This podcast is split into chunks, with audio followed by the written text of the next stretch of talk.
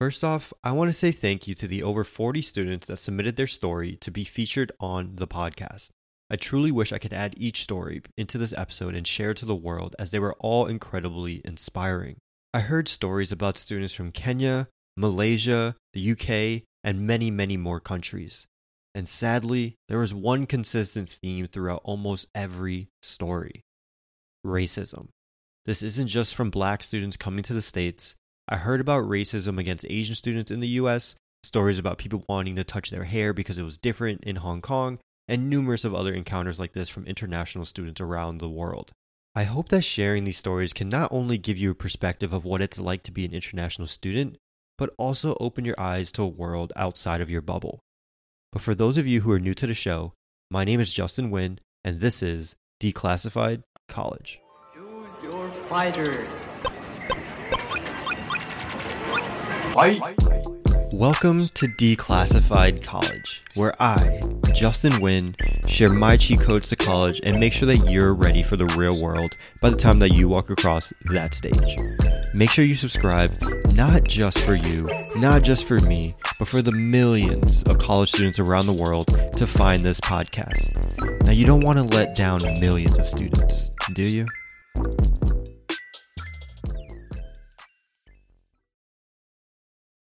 Although the intro took a little bit of a serious note, the first story that I wanted to share is Fatoumata's story. She's originally from Guinea and she just graduated from Monroe College. Internships are hard enough to come by for the average student, but I didn't realize the amount of hoops that you would have to jump through to obtain one as an international student. Listen to the story about how Fatoumata worked hard to get her internship at her dream company Deloitte, only to get it stripped away due to her international student status. One of the craziest things that really shocked me was the summer of 2019. I was supposed to intern at Deloitte as a risk and financial advisory intern. I was super excited to be in the big four. That was my dream. And this was a huge opportunity for me. I couldn't wait. You know, I told everybody, hey, guess what? I made it. I'm finally going into the big four. Yeah, I'm doing a Deloitte internship. But I got an email from my DSO, who is my advisor at my college, that I would not be able to participate in the Deloitte internship simply because I was in my last semester and I had no more electives to register me for an internship class. My entire world was crushing. I cried for three nights. I was disappointed. I thought I lost the opportunity of a lifetime. I told my recruiter, you know, I cannot do this internship anymore because I just found out that I am not legally authorized to do an internship at this point. It was basically two things. I had to let go of my dream internship simply because I do not want to jeopardize my status, because I do not want to break the law in the United States, because I do not want to get in trouble. Now, this was the greatest sacrifice I've ever done in my life, and it was the craziest thing. it took me the last minute to fully understand that I'm unable to participate in an internship that I've been waiting so long for. Now, this is something every international student needs to understand.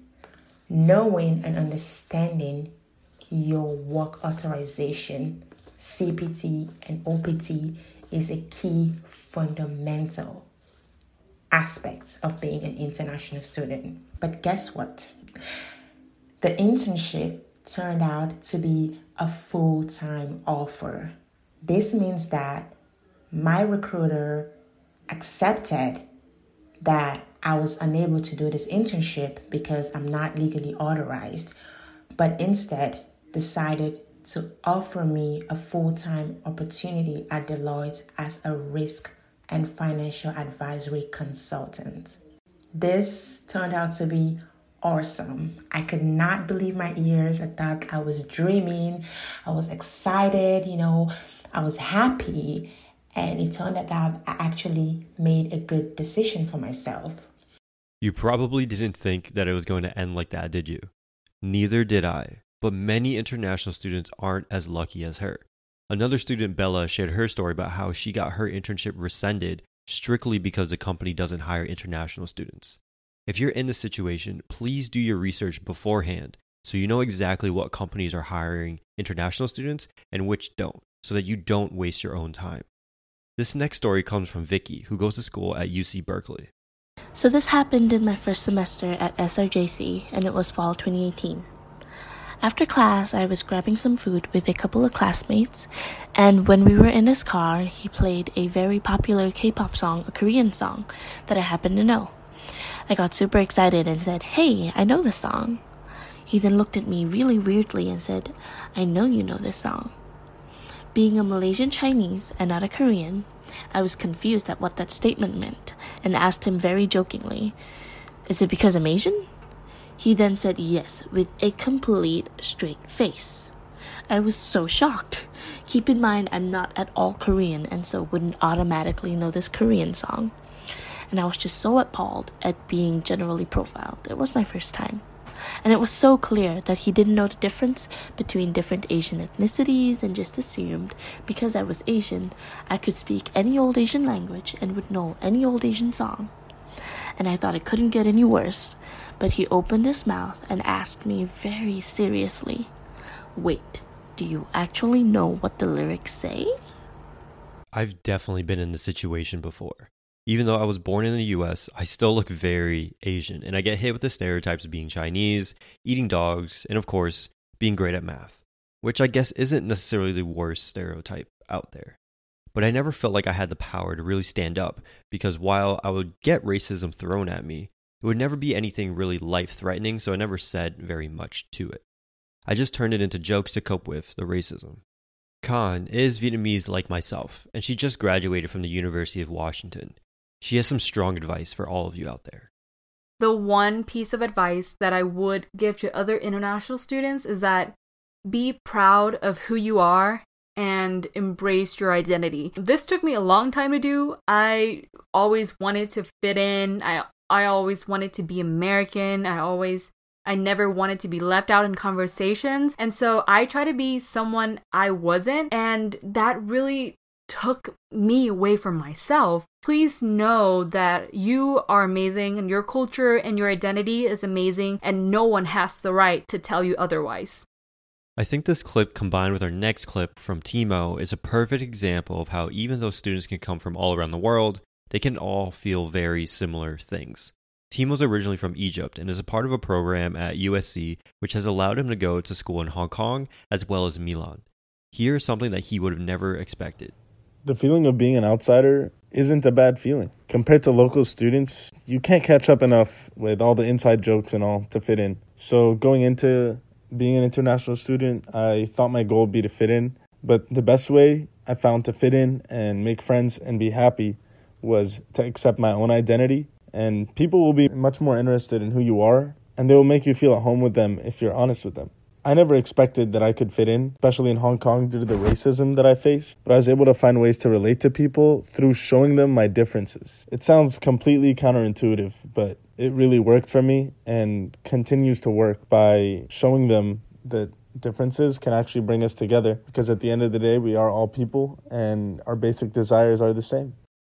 Now, a lot of these topics so far have been pretty heavy, so I want to end this episode with a lighthearted story from Nidhi about some of the small things that she didn't prepare for when shipping herself halfway across the world from India to Bain State University. Also, I did not expect to be homesick. I did not expect to eat non spicy, bland food at restaurants. Oh, yeah, sometimes I hate American food. Sorry. I did not expect myself to convert the currency differences. I did not expect to walk out when a professor is teaching. So there are so many things that I did not expect, but I had a time of my life, whatever I did. So that's what matters to me. I'll be honest, I can connect with Nidhi on the food. I grew up eating rice and Vietnamese food every day. And my first year at the University of Tampa was definitely a brutal transition from eating traditional pho and tikka to campus hamburgers and chicken tenders. When it comes to college and transitioning, I think many students can learn a thing or two from international students. And funny enough, sometimes international students are better with their grammar than we are. Right, Nidhi? And to be honest, I've been on dating apps and met guys who lack in having good grammar skills, whereas English is their primary language. So come on, they should be good at it.